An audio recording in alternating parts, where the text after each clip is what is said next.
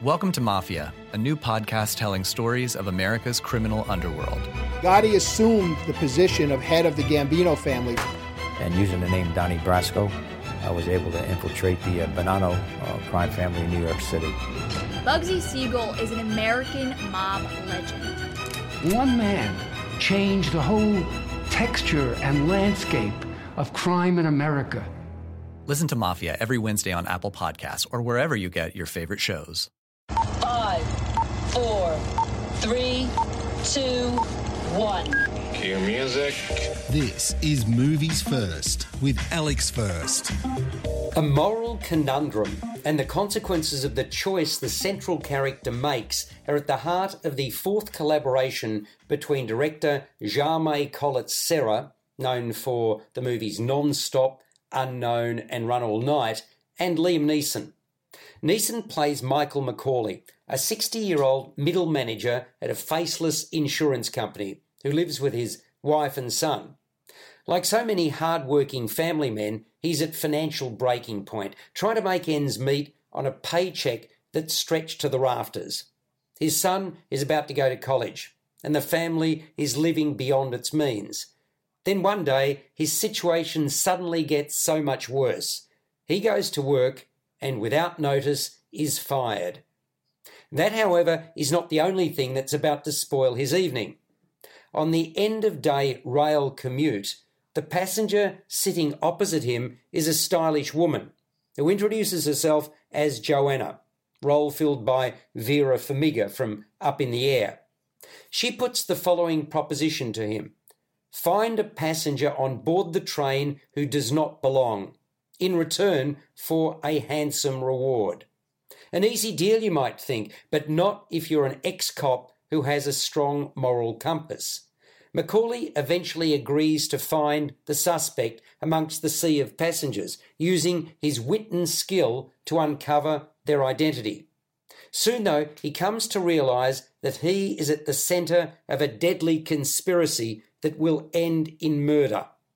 In other words, the movie poses the question to the audience what would you do if presented with a similar choice? The tension increases at every station in a race against time to identify an unknown person also travelling on the train. What a matchup! And what a team, Mike. Metro PCS and the iPhone SE for $0 on a network that covers 99% of people in the U.S. Oh, impressive. Play with the best. Switch to Metro PCS and get a 32 gig iPhone SE for $0. Metro PCS. Coverage not available in some areas, plus sales tax and $10 activation fee. Claim based on talk and text. Not valid for active numbers currently on a T Mobile network or active on Metro PCS in the past 90 days. See store for details and terms and conditions. You're listening to Movies First.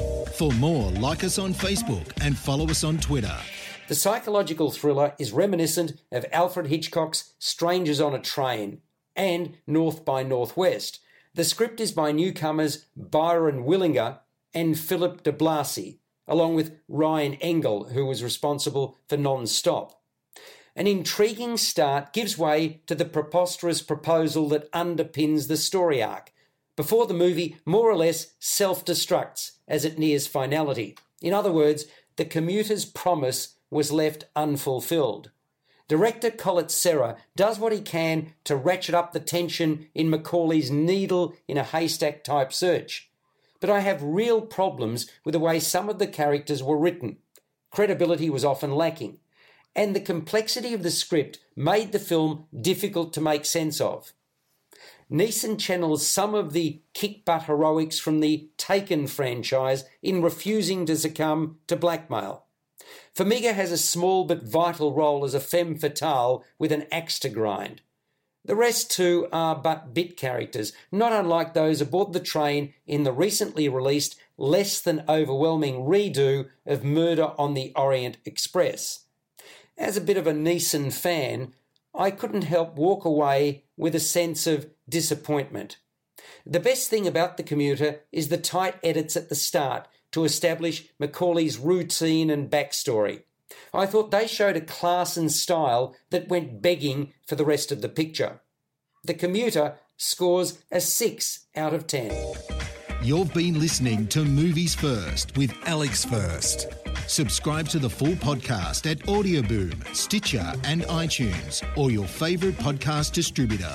This has been another quality podcast production from Bytes.com. Welcome to Mafia, a new podcast telling stories of America's criminal underworld. Gotti assumed the position of head of the Gambino family. And using the name Donnie Brasco, I was able to infiltrate the uh, Bonanno uh, crime family in New York City.